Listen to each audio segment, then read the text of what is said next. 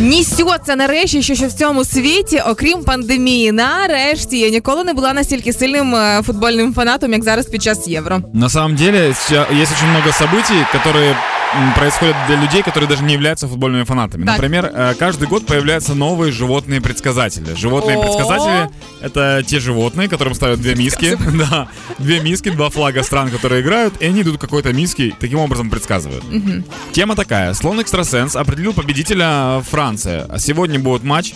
Играют в Мюнхене, Германия, Франция. Ага. Слон сказал, что будет Франция. Ну, проверим. Да, мы с этим проверим. Э, Есть уже животные, которые доказали свою э, значимость в деле экстрасенсорики. Это, например, кот Ахил Так, из Эрмитажа. Он предсказал победу Бельгии над Россией. так.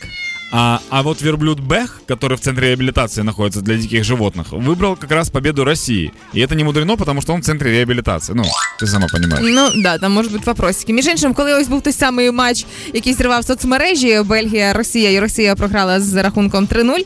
е, Один львівський бар е, сказав про те, що будемо наливати куколь пила кожному з присутніх у Да. барі за кожен пропущений гол Росії. В результаті 300 бокалів за вечір розійшлося. Але вони на цьому не зупинилися, не подумали: о Боже, ми ж розор- розорилися. Ні, дурниці. Вони сказали про те, що ми будемо продовжувати цю саму штуку на наступному матчі з Росією. Наступний матч завтра. Ну, ребята, звісно, завозьте бочки. А с кем завтра играет Россия, ты не знаешь? І та я не пам'ятаю, але я Ідеально, ніколи якщо- так сильно не вболівала за ту країну. Просто идеально, если они же играли с Бельгией. Да. и, а Бельгия популярна тем, что у них пиво вкусное. И, возможно, Бельгия поставила в этот львовский бар пиво, чтобы они его наливали. Знаешь, чтобы это была немножко пи- пиарная компания. О, а пам'ятаєш між іншим, е, ось е, з Фінляндії завтра Росія грає.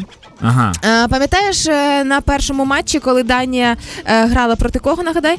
Не- Да, первый матч Дания с кем играла? Да, Финляндия. З Фінляндії, там, де їхній футболіст, лідер збірної Крістіан Еріксен е, впав і пережив Да, зупинку да, да. серця.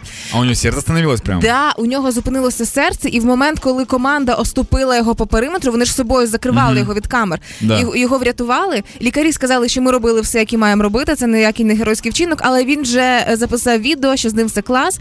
Е, Він в лікарні е, проходить поглиблену діагностику, передав фанатам вітання і на відео бадьорий і посміхався. Типу, все круто. Так сталося. Не ясно, чи буде далі продовжуватися його кар'єра чи ні. Бо після таких випадків, як правило, спортсмени йдуть тренувати, що завгодно, але на Да. поле вже не виходять. Але з ним все класно, з ним все добре. Він ст- повернувся в норму, тому тут прям фух. Все равно как-то, короче, стрёмная тема это. Ну да. Так, Украина играет э, с Северной Македонией в четверг в 4 часа. Так. Э, после мы играем с Австрией в понедельник Так. в 19.00. Э, и я напомню, что мы проиграли в э, 13 числа, по-моему, мы проиграли Голландии 3-2. А Северная Македония проиграла Австрии 3-1. То есть, Ага. по идее, мы должны выиграть у Северной Македонии. Ну так, чисто если прикинуть. Либо мы сыграем ничью, либо выиграем. Если Да так выиграем. сравнивать чисто по силам, то должны пройти. Вот, там посмотрим, как будет. В любом случае, давайте болеть за, за наш... Не прям за нашу победу, а за нашу команду, чтобы они классно сыграли.